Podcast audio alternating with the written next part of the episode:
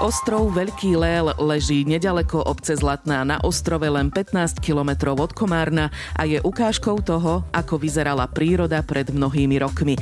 Obrovská vďaka za to patrí ochranárom z Bratislavského regionálneho združenia BROS, ktorým sa podarilo zabrániť jeho zániku a vrátili ostrovu jeho pôvodnú podobu. Je to jeden z posledných veľkých dunajských ostrovov na Slovensku, chránený od roku 1974. Volám sa Maja Kašiarová a vítam vás pri ďalšej časti cestovateľského podcastu Zaujímavé Slovensko. Zaujímavé Slovensko sme precestovali s jedinečným kombi Peugeot 308 SV. Objavte auto roka 2022 v Slovenskej republike a nemecké auto roka vo svojej triede, dostupné aj vo verzii plug-in hybrid. Viac na Peugeot SK. Na slovenskom úseku Dunaja je to najväčší Dunajský ostrov. Podľa Andrej Froncovej z Bratislavského regionálneho združenia Broz je zaujímavý tým, že tu hospodária ochranári. Venujeme sa tu obnove takej pôvodnej dunajskej prírody a krajiny, ktorá bola kedysi typická vlastne všade na Podunajsku. Na ostrove Veľký Lél sa dobytok pásol po stáročia. Po skončení pasenia v 90. rokoch 20. storočia lúkam hrozil zánik. Začali totiž zarastať burinou hlínou a náletovými drevinami. Až kým sa ochranárom v roku 2008 nepodarilo obnoviť pasenie dobytka. Je to taký, taká zmes e, v podstate lúk e, a lužných lesov po ramene a hlavnom korite, takže je to tu taká mm, vegetácia dunajská pôvodná. Nájdete ju vlastne po, po celej dĺžke Dunaja na Slovensku, takže v tomto ohľade je to taká typická dunajská krajina, že niečo špecifické tu asi akože výrazne iné nie je, ale, ale ten charakter tej krajiny je taký, taký veľmi, veľmi príťažlivý, že, že máme tu napríklad orezávame tu hlavové vrby, sú tu vlastne vrby, ktoré kedysi sa takto vlastne produkovalo drevo alebo prúty, že sa tá hlava orezala a tým, že vrba zmladzuje veľmi dobre, tak tak dorastá tá koruna veľmi rýchlo a dotvára to taký charakter tej dunajskej krajiny. Špecifické sú tu také solitérne veľké stromy, teraz pod jedným sedíme, toto je topol, ale ďalej, keď sa pôjdeme prejsť, sú tu také 300-ročné duby a to je vlastne dôkaz toho, že sa v tejto krajine páslo a na tomto ostrove páslo, lebo to sú také tie presne pasienkové stromy. Na Veľkolelskom ostrove ľudia nežijú. Obýva ho viacero druhov chránených živočíchov a voľne sa tu pasú stáda dobytka. Na ostrove nežije nikto, v podstate iba, iba naši dvaja, dvaja kolegovia, ktorí sa starajú o kone, tu žijú v Maringotke, ale na ostrove nie sú nejaké trvalé, trvalé budovy ani stavby, pretože je to v podstate záplavová oblasť, hrádza až za ostrovom. Na stránke ochranárov som sa dočítal, povedala, že Veľkolelský ostrov nesie názov podľa blízkej osady Veľký Lél, ktorá nesie meno maďarského vojvodcu Lehela alebo Léla, popraveného v Nemecku v 10. storočí. Osada Veľký Lél aj ostrov samotný sú súčasťou obce Zlatná na ostrove. Prvá zmienka o obci pochádza z roku 1094, keď sa spomína ako Locus Aureus. V dávnych časoch sa tu získavalo zlato. Vody Dunaja vytvorili v týchto miestach meander, v ktorého náplavok sa usádzalo značné množstvo zlata. Dokonca aj v súčasnosti, ak budete mať šťastie, môžete v piesku z brehu Dunaja vyrižovať zo pár zlatiniek. Bohatstvo Veľkolelského ostrova však nespočíva v zlate, ale v jeho vzácnom ekosystéme. Veľkolelský ostrov je dlhý 3 km a jeho rozloha je viac ako 250 hektárov. Máme tu viaceré stáda, pasieme tu na ostrove tie lúky, udržiavame tu taký, taký pasinkový charakter, taký lúčný charakter, aby, aby sa tu vlastne tá biodiverzita toho hmyzu a tých rastlín udržiavala na tých lúkach. Okrem toho tu sme obnovili rameno, ktoré obteká ostrov, ktoré bolo plné sedimentov a vlastne sme prekopávali aj vtokovú, aj výtokovú časť. A okrem teda týchto dvoch vecí tu ešte sadíme pôvodné druhy lužných, lužný, našich lužných lesov, dreviny. Vidím rôzne zloženie zvierat, rôznych druhov. Koníky sú tu, tam sme videli somárika, nejaké kravičky, ešte, ešte ich je viac? Áno, nájdeme tu, ešte sa pôjdeme prejsť po ostrove, je tu stádo kráv, je tam okolo viac, aj viac ako 100 kráv, takže je to veľké stádo. potom sú tu kone, to sú kone plemena Hucu, to sú vlastne také, také ťažné, ťažné plemeno pôvodné karpatské, ktoré je také odolné, vydrží vonku aj v zime. A potom sú tu ovce, kozy a e- ešte somáre. Krásy tohto jedinečného ostrova môžete vychutnávať na súši alebo na vode. Dá sa vopred dohodnúť jazda na člne a dobrodružstvo sa môže začať. Sme na hlavnom toku Dunaja. Po pravej strane máme Veľkolovský ostrov, takú hlavnú pláž, na ktorú sem chodia turisti a po ľavej strane máme maďarskú, maďarskú stranu a v podstate teraz sme ako keby na slovenskom, na slovenskej časti Dunaja. Veľkolelské rameno bolo odrezané od hlavného toku Dunaja kvôli plánovanej výstavbe vodného diela Naďmaroš. Na ostrov pre ľahší prístup vybudovali panelovú cestu, ktorá ale spomaluje vodný tok. Rameno tak bolo bez citeľných prietokov a postupne sa zanášalo a zarastalo stromami. Väčší prietok vody býval iba počas povodní, keď bola hladina Dunaja vyššia ako samotný ostrov. To ale nestačilo na dôkladné prepláchnutie ramena od dlhoročných nánosov.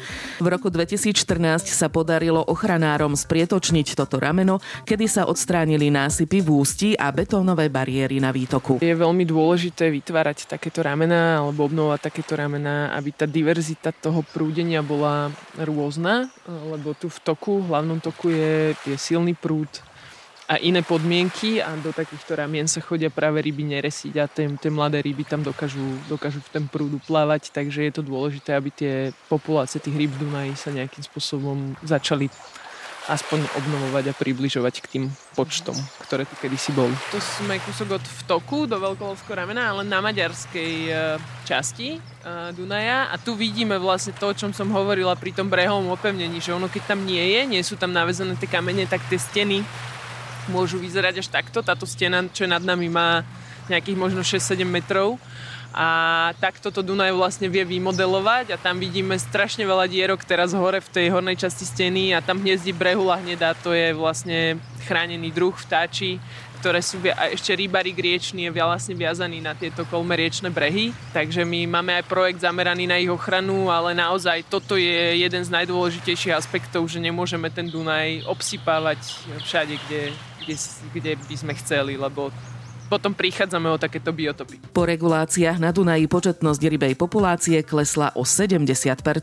Tie monitoringy tých rýb sú bohužiaľ smutné, tie výsledky, pretože až o 70%. Ne, neklesla tá druhová diverzita tých rýb, sú tu stále tie druhy, ktoré tu kedysi boli, okrem tej vízy, vízy veľkej, ktorá sa sem nedostane cez tie vodné elektrárne a bariéry ale tá početnosť tých populácií, to množstvo tých rýb, ktoré sú v nich, kleslo o tých 70%. A to sa potom prejavuje aj na tých iných druhoch, na tých vtákoch, ktoré sa živia tými rybami a ostatnej tej diverzite tej krajiny. Takže naozaj tie regulácie Dunaja mali veľmi významný vplyv aj na to. Čiže postupne, keď sa to všetko obnoví, tak to ešte nejaký ten roček asi potrvá zrejme. Ono do toho pôvodného stavu sa to už nepodarí asi vrátiť nikdy, pretože už len minimálne ten veľký zásah, tá, tá, to vodné dielo, to už akože veľmi ťažko vrátime, ale musíme sa práve snažiť tie škody, ktoré, ktoré sa napáchali tými reguláciami Dunaja na tej prírode sa musíme nejakým spôsobom snažiť aspoň kompenzovať do takej miery, do akej sa dá a, a robíme preto všetko práve takýmito úpravami.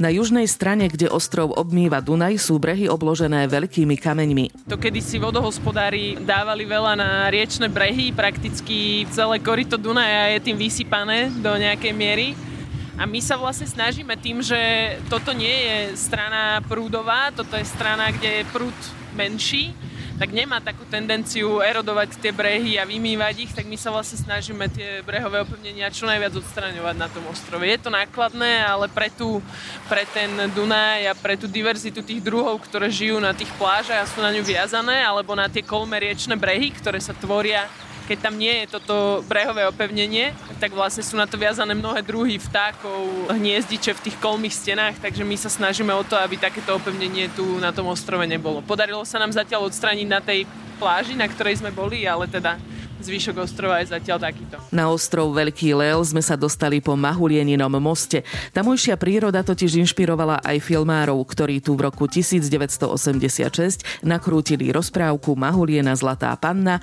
a tak nazvali aj 45 metrov dlhý most. Tomu teda nerozumiem. Ryžujeme zlato od nepamäti, ale nic z neho nemám. Čo by si chcel? Hlúpa otázka. Za zlato môžeš mať všetko. To je pravda, ale nám nič nechýba. A kráľ odkladá zlato na horšie časy. Po ostrove sa môžete voľne pohybovať, berte ale prosím ohľad na zvieratá. Je tu aj pláž a dá sa okúpať v Dunaji. Cestou na ostrov pôjdete popri ekofarme z Minizo, kde vám prenajmú čln, kanoe či kajak. To rameno má nejakých asi 5 kilometrov, takže oboplávať ten ostrov trvá, trvá asi hodinku vypadlovať rameno a potom sa spustiť po hlavnom Dunaji dole. Takže je to taká, prie, taká príjemné dve hodiny. Je tu aj sípka a kemping, kde si buď postavíte stan, alebo prespíte v Maringotke či sípke. Chodia sem turisti, veľmi veľa turistov sem chodí z okolia, takže chodia sem takí ľudia na jednodňovú turistiku na ostrov miestny. Potom je tu ďalšia časť turistov, ktorí sa vedia ubytovať v kempingu, takže chodia sem aj ľudia zo širšieho okolia z Bratislavy na celé víkendy a na viac dní a okrem toho táto Dunajská hrádza, ktorá vedie popri ostrove, je medzinárodná cyklotrasa, ktorá Eurovelo 6, ktorá vlastne je Dunajská cyklotrasa z Nemecka až do Rumúnska vedúca a tadiaľ vlastne prúdi ešte čas turistov, ktorí sa tu zastavia na, na tom ostrove. Tak ešte máme vlastne na ekofarme ostrov takú obnovenú sípku a je tam workshopový priestor a hore sa dá prespať, takže je to také miesto, je tam samostatná kuchynka k tomu postavená, takže je to také miesto, kde sa dá zorganizovať si workshop, byť tam tráviť čas vonku, samozrejme na ostrove a popri tom na farme pri zvieratách. Dá sa tu stanovať, je tu kemping e, a v rámci neho sú ešte tri chatky a maringotka, kde sa dá spať pod strechou a potom sa dá postaviť si samozrejme vlastný stan a je tu celé zariadenie, kuchyňa a sprchy. Turisti na ostrove vyhľadávajú pokoj v prírode, prídu sa okúpať, zajazdiť na koni alebo len tak poprechádzať. Tí turisti, ktorí idú po tej cyklotrase, tak tých zaujíma často tá ochrana prírody, takže keď zistia, že ten ostrov tu vôbec je, tak idú sa pozrieť na ostrov na bicykloch. Takže je to tu také, skôr, skôr tí ľudia prichádzajú relaxovať, pozerať sa na zvieratá v krajine. Ako sa vám páči na koníkoch, deti? Super, dobre. Nebojíš sa? Nie. Vedeli ste, že v Dunaji tečie veľmi čistá voda? Ešte v tej bratislavskej časti a v tej hornej časti, keď priteka na Slovensko, má takmer kvalitu pitnej vody Dunaj, takže fakt akože je, je veľmi čistý. Tu na už tu nás sa ešte nevlial váh do ňoho, až v Komárne sa vlieva váh, takže už sú nejaké, malý Dunaj je už tiež sa vlieva ale, ale tá, to, čo tu vidíme, taký tmavší Dunaj, tak to, to je len akože mm, že organické, že tie, tie rieky, ktoré sa sem vlievajú, sú také blatisté, ale, ale inak Dunaj je čistý, kúpať sa tu dá úplne v pohode. Máme za sebou návštevu ďalšieho úžasného miesta a pred sebou nové dobrodružstvo. Z juhu sme zamierili na sever do malebného oravského kraja. Naším cieľom bola Babia hora, najsevernejší vyhliadkový bod a najvyšší vrch Oravských Beskýt. Popod Babiu horu by mal viesť tajný sklenený sklenený tunel a v podzemí sa má ukrývať tajná zbraň nemeckej nacistickej armády. O tom, čo sme objavili, vám porozprávame až o týždeň. Ďakujeme za vašu pozornosť a tešíme sa na vás pri novej časti cestovateľského podcastu Zaujímavé Slovensko.